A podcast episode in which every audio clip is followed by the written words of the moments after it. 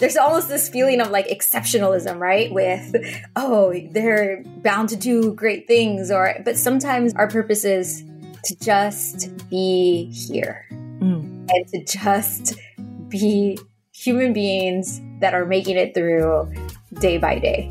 And hopefully, day by day, we're learning and we're growing. And I think that's been a journey for me to take to get to that point to be like, maybe my purpose is just to be here. Hey everyone, this is Ashley Menzies Babatunde, and welcome to another episode of No Straight Path the highs, the lows, and the lessons learned. No Straight Path is brought to you by the HubSpot Podcast Network, the audio destination for business professionals.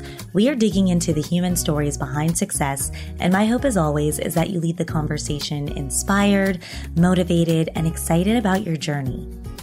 I hope you're all well and thank you for joining me today. I just wanted to remind you all that I am hosting a virtual talk with Kristen Turner about how to trust yourself with your own life this Saturday, January 21st at 10 a.m. PT and 1 p.m. ET.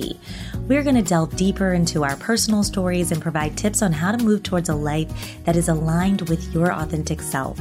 So I really hope to see you guys there. The link for the event is in the show notes.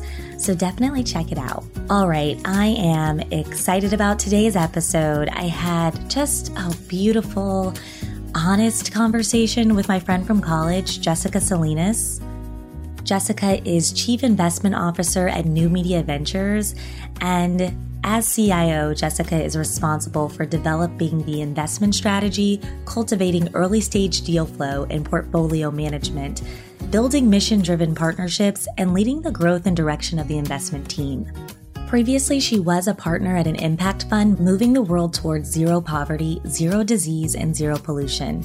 Jessica was also the founding social impact lead at Headspace and the founding director of the Stanford Latino Entrepreneurship Initiative education program. She has a strong background in activism, and she actually serves on the board of Words Uncaged, which provides programming for incarcerated and formerly incarcerated people in LA.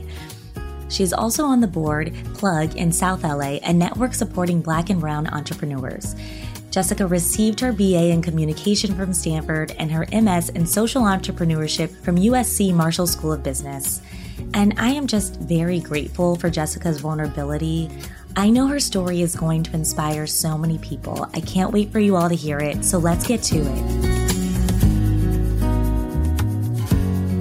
Right. I am so excited to have Jessica Salinas. Thanks so much for coming on No Straight Path. Thank you for having me, Ashley. I'm so excited to have this conversation with you. Yeah, me too. Me too. So, first, just a quick check in before we dig deep into your childhood. How are you? How are you feeling? How's your heart? How's your soul? How's your mind? I love that question. And I feel like I am settling into the day. This is my first conversation of the day. and so settling into the day, but heart feels good. I had my parents here and we'll talk a little bit more about them, but I had my parents here this weekend and it was nice to have them both in my space and just taking them on a tour of LA food. So I feel full of love. I would love to learn more about your parents, learn more about your family, your upbringing. So tell me how you grew up. Tell me about the value system that was instilled in you, perhaps how your childhood self shows up in who you are today.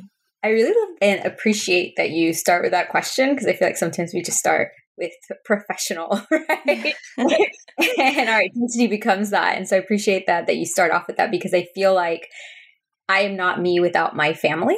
To answer your question, I come from this great big Mexican family. I always say I am the proud daughter of formerly undocumented immigrants who sacrificed a lot for me to be able to do the things that I do now. Mm-hmm. And I'm eternally grateful for them and as i've grown and and reflect on who they are and who they were and who i was and who i am now i see a lot of myself in them in that you know my childhood i think at the time was I saw it as normal and now I reflect back and realize that it was not. Mm-hmm. so I, you know, grew up in Texas we were one of the first immigrant families to move into this neighborhood in Spring, Texas. So it was very white. I only knew when I moved there, I was four or five years old, and I only knew Spanish. so mm-hmm. Spanish is my first language. I was the first one born in the United States. My older brother was born in Mexico. I was very smart. I knew how to read and write and speak very well, but it was all in Spanish. And I went to the school in Spring, Texas that was mostly white people and had no bilingual program. So essentially, my mom didn't know how to drive. The closest bilingual school was miles away. So my parents were just like, here you go. I can't help you. You got to go. And I think of that experience and I laugh because, again, I didn't know in that moment how abnormal that is, right?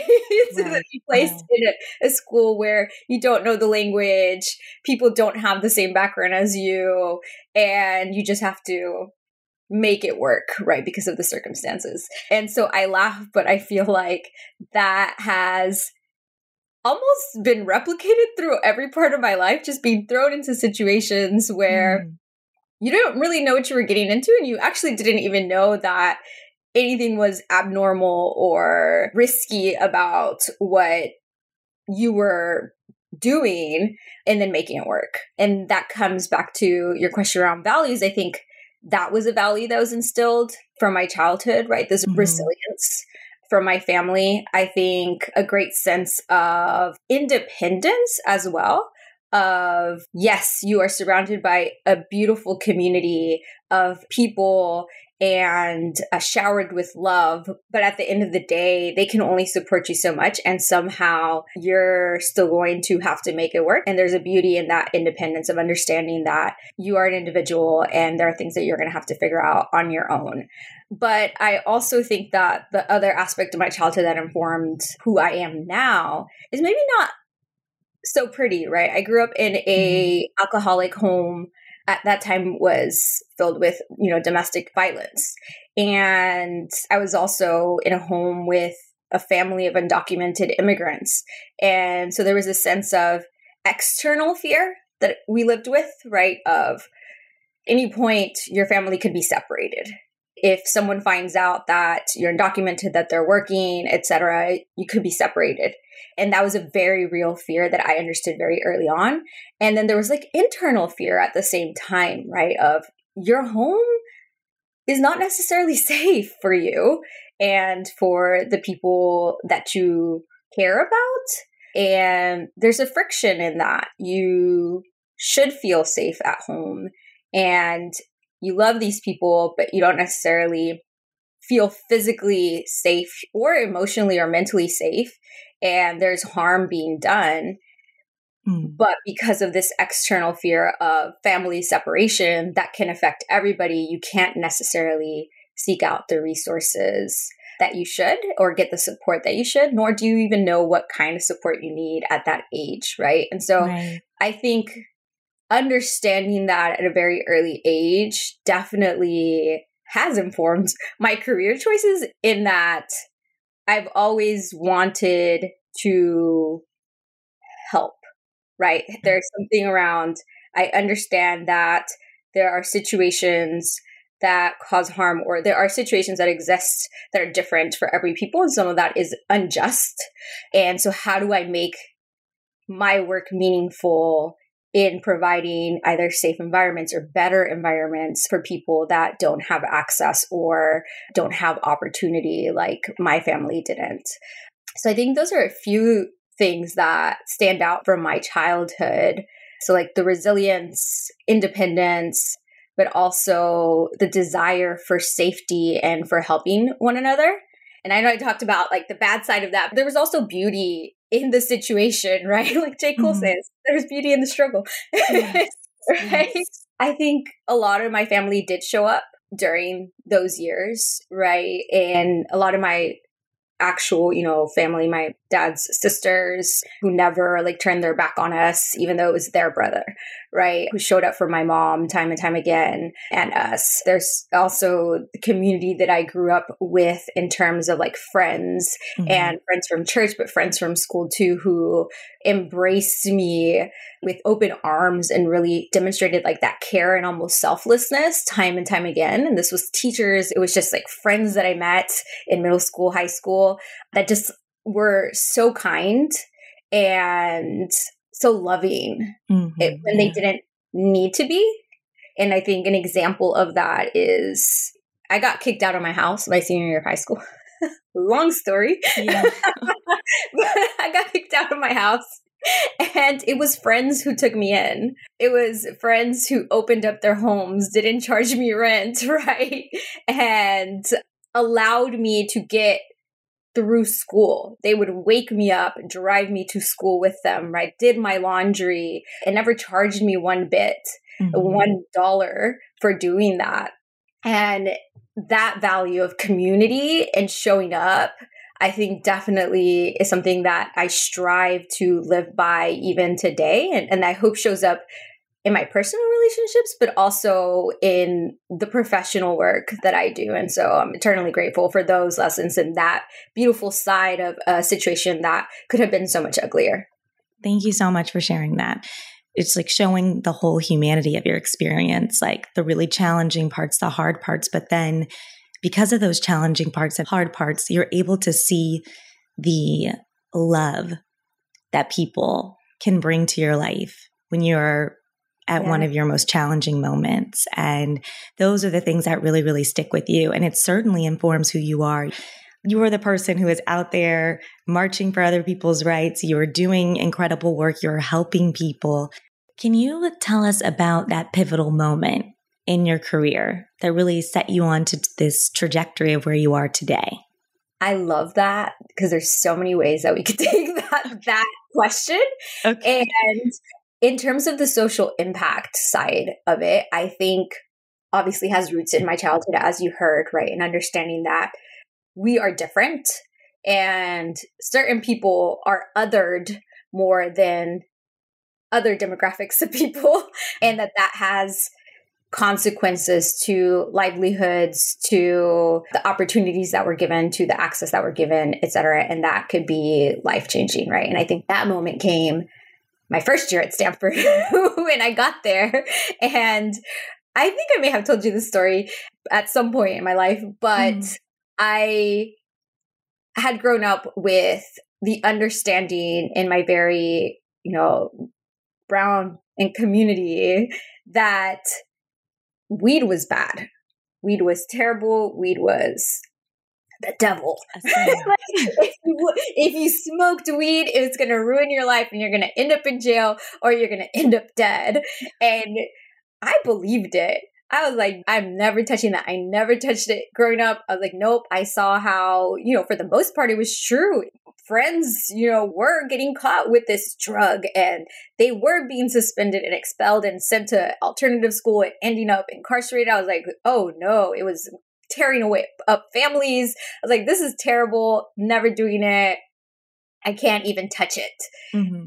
And I got to Stanford, and I think it was the first week new student orientation. You know, there are parties on campus, and I look around, and people are drinking out in the open. I know. Welcome to California. drinking out on these streets. They're like police officers there, right? People are doing smoking weed, but they're also doing other stuff. And I was so confused. Mm-hmm. So confused about what was happening.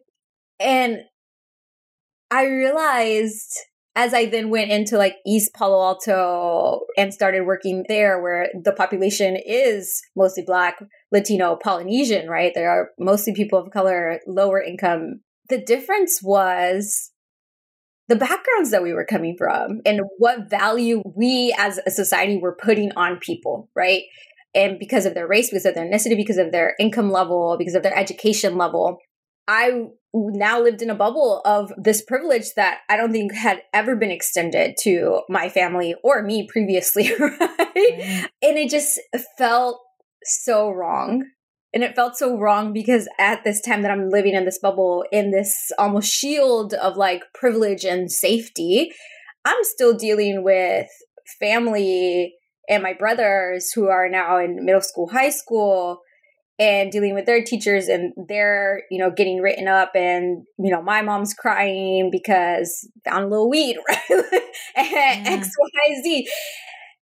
And I just, get angrier and angrier every time I'm dealing with this and I'm seeing just like the inequity in treatment. And so I feel like I didn't even get to enjoy the privilege that I was now extended, nor did I want to, I think. But yeah. I think that's where it really, really deepened. Like I understood that I was different from an early age, right? We were one of the first immigrant families in Spring, Texas, in the school. I was, you know, native Spanish speaker where nobody else spoke my language. You know, like I understood those things. I was a religion that nobody else was.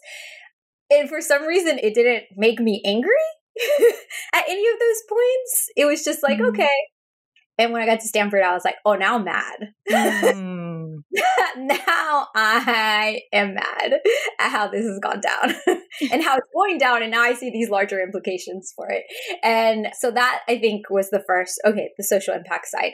I think after that, it was really a like it wasn't anything like prescribed or any like blueprint right mm-hmm. to, to what happened next it was really a curiosity almost of people presenting opportunities or me finding out this new thing existed and being like, hmm, let me read about it and figuring out that it was cool and taking opportunities. And so what that looked like was went into education, into K through 12 education at, mm. in East Palo Alto, so that community I was speaking about.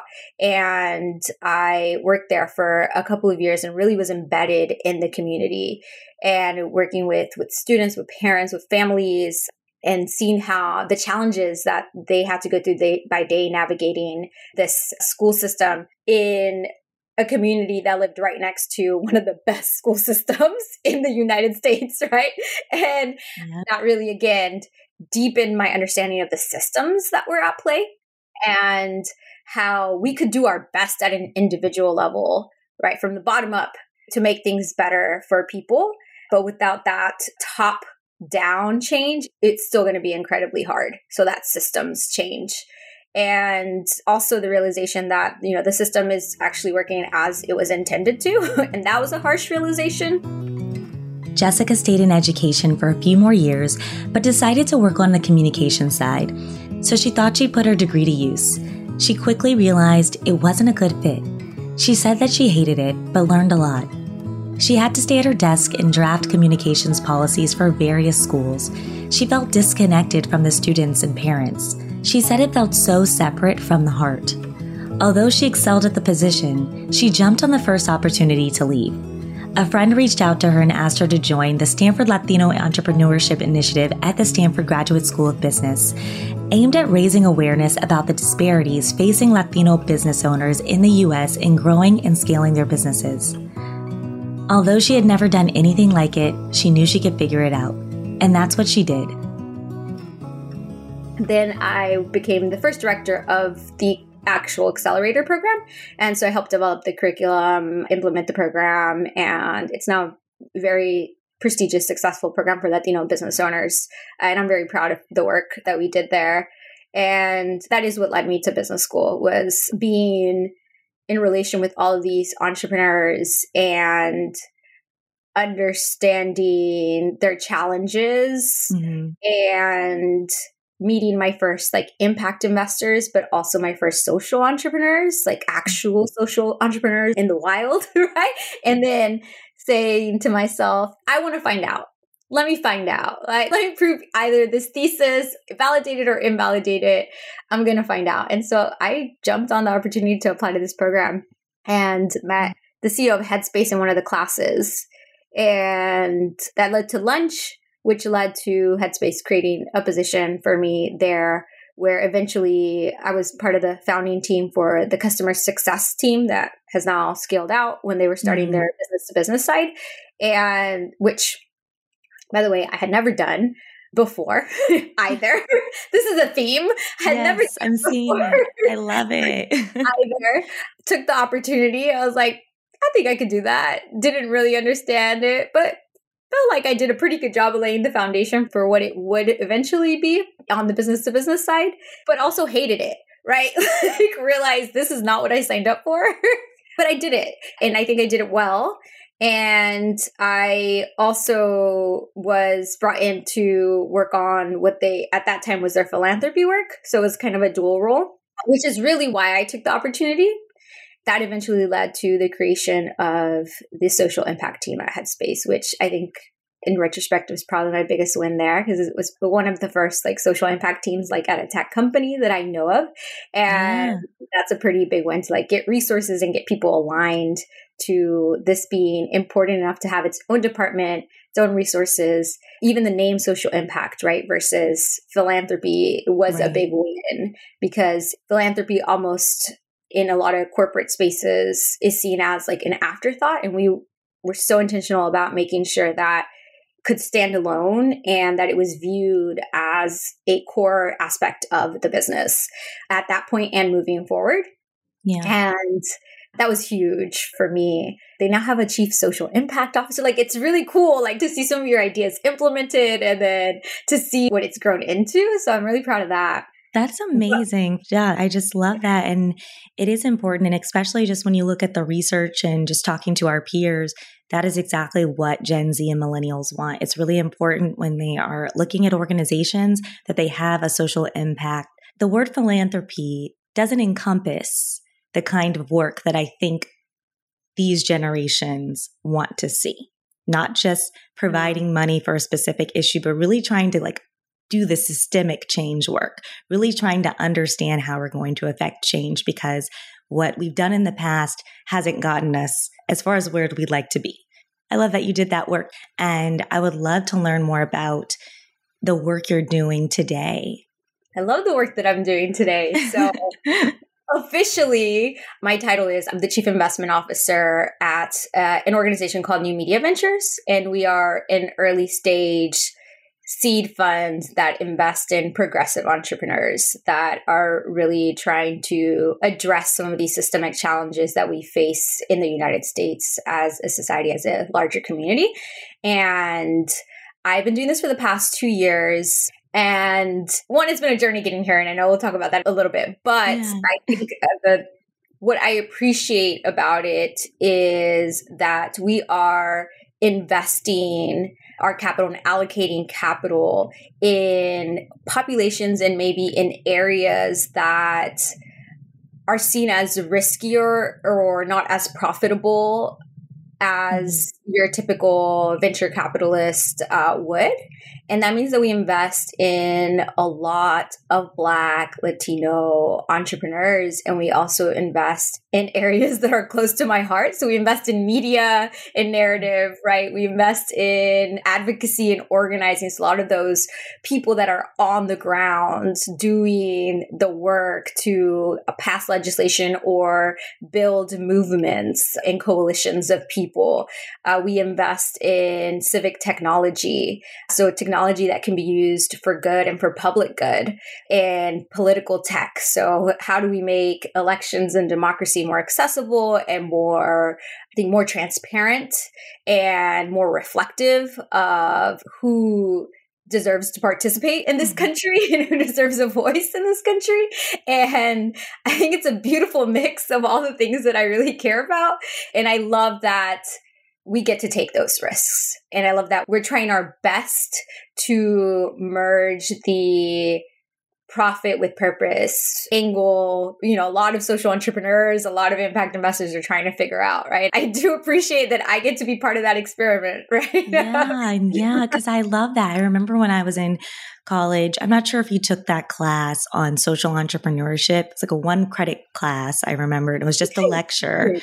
And I remember it changed my life. Like, I remember thinking about the combination of the two just because I grew up in the nonprofit world. My dad's in the nonprofit world, grandmother. And so there was a lot of fundraising. And you are just, you rely on all these donors. And I just saw the challenges that they dealt with. And I was thinking, wow, you can have a profit generating model. And if you make your own money, then you make your own decisions about how you invest in the people that you care about and how to create systemic change.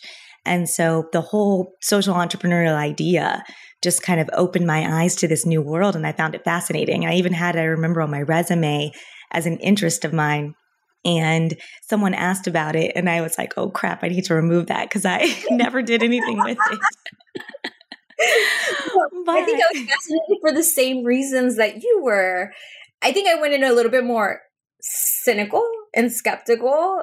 I was skeptical that there were models that could actually exist that really were true to we can do both or the right. bottom double bottom line or triple bottom line right i was like how like, who's doing it and how it's still i think a, a younger field relative to you know other industries mm-hmm. and i think we're still trying to figure it out how feasible it is right in the long term but like I said, I'm excited to be a part of the people that are trying to figure it out, right? because it yeah. is fascinating. And I think if we are going to make the changes that we need to make in this country and as a world, then we are going to have to upend some of these structures and systems, right, that currently exist that have allowed the inequities that we see to foster and has facilitated some of those inequities. And so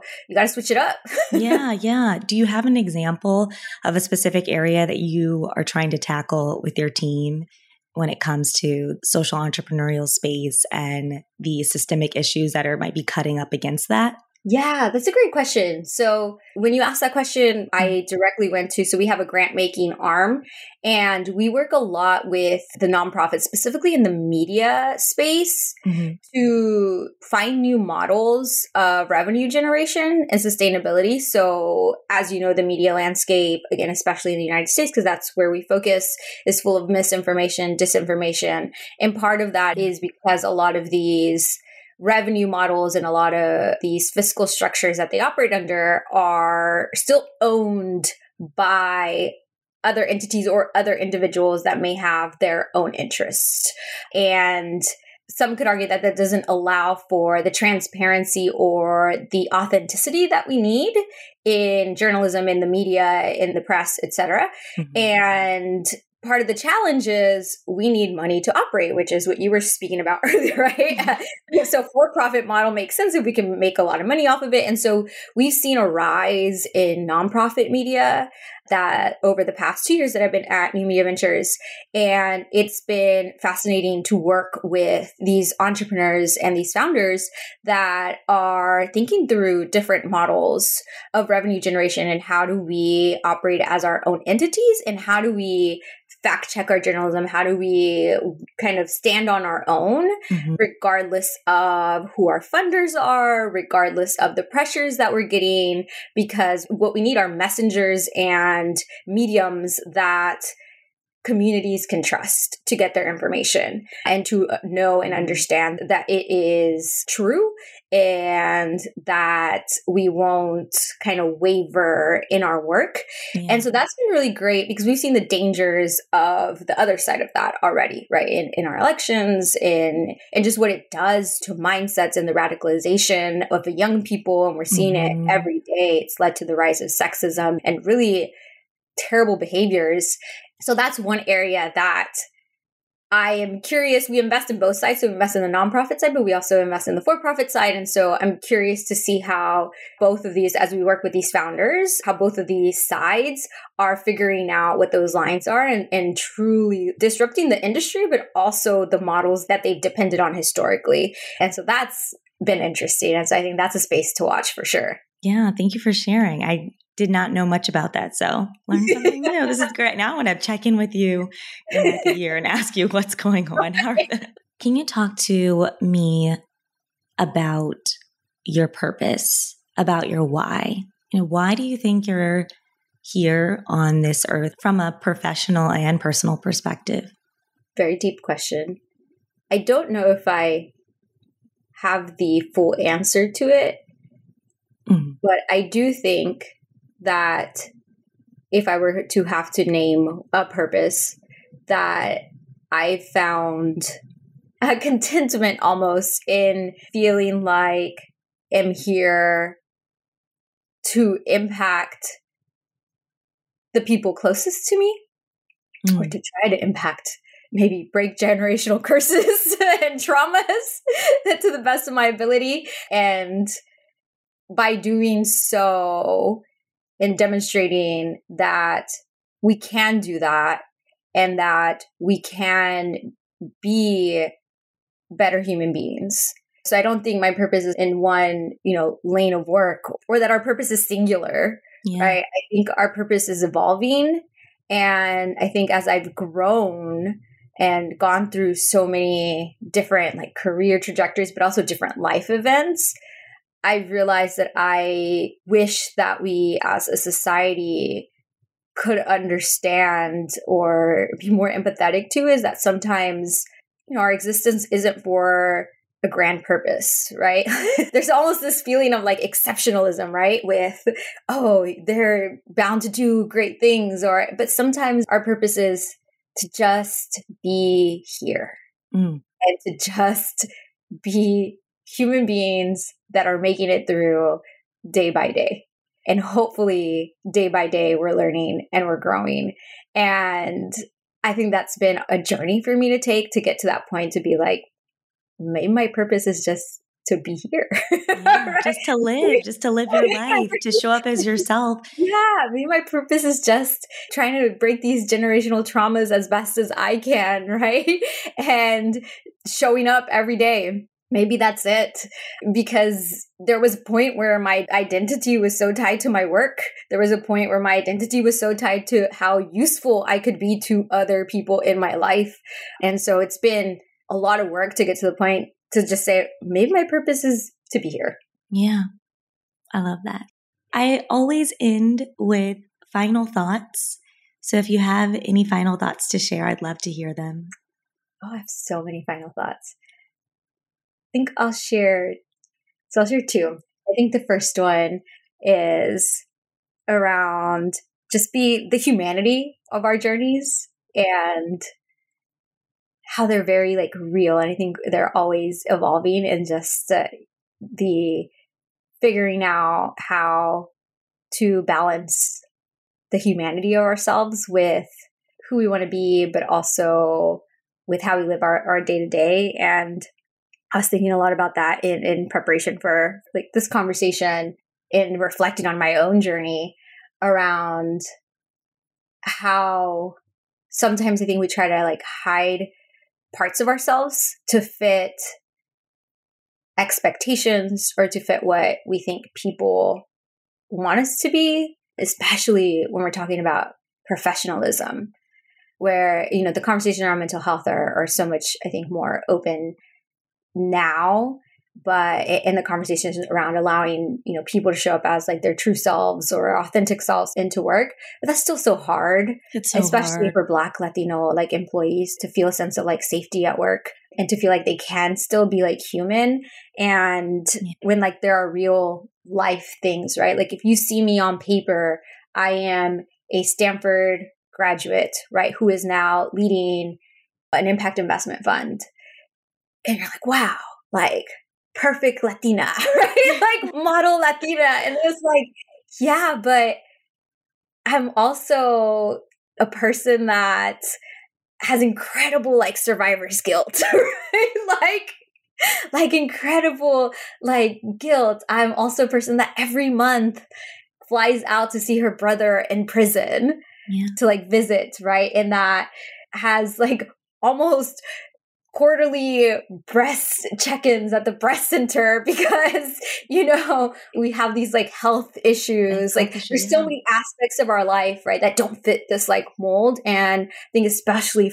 for black latina like women it's so hard to feel like we can truly show all of those sides of us mm-hmm.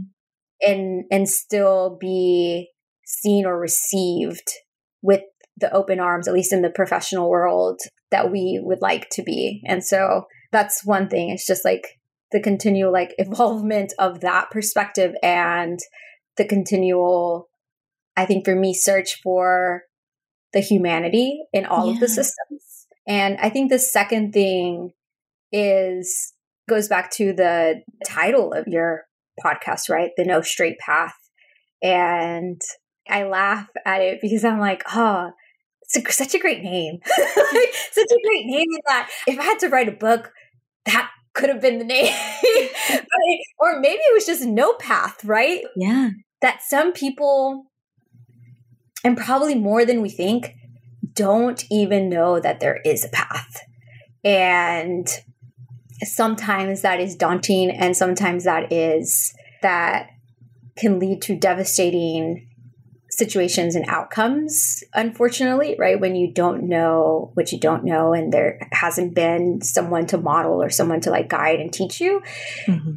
And sometimes, although probably the exception, it can be really beautiful. And I think that's what, again, in the reflection of the journey, I'm like, I didn't have a blueprint. I did see how not having a blueprint impacted people I love you know, one of my brothers is incarcerated. Another brother, you know, didn't go to college even though he wanted to. Another brother did eventually go to college, but after a lot of hurt, right? But they eventually found their way. Some of them are finding their way. They're finding their path. My older brother did end up getting his bachelor's. He now works with me, right? And he's one of the the mm, kindest human beings that I know. And if you had met him in high school, you would have been like, this dude is never going to be that person right? And so there's almost so i see the consequences of that mm-hmm. but i also see the beauty of but he found his way right? Mm-hmm. like it, it, was it was ugly you know? And it had lots of twists and turns but he found his way. And i have hope that even the people that have no path and no blueprint can find their way.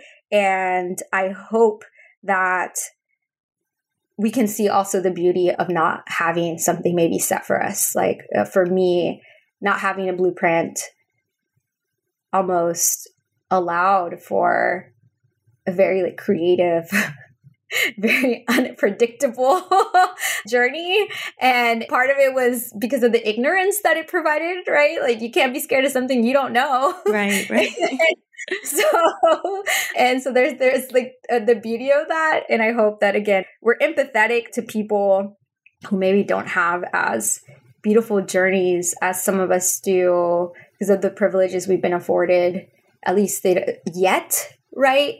And the hope or even the desire to help them. And then on the flip side, for those that didn't have a blueprint and found their way, just a, the appreciation of that journey.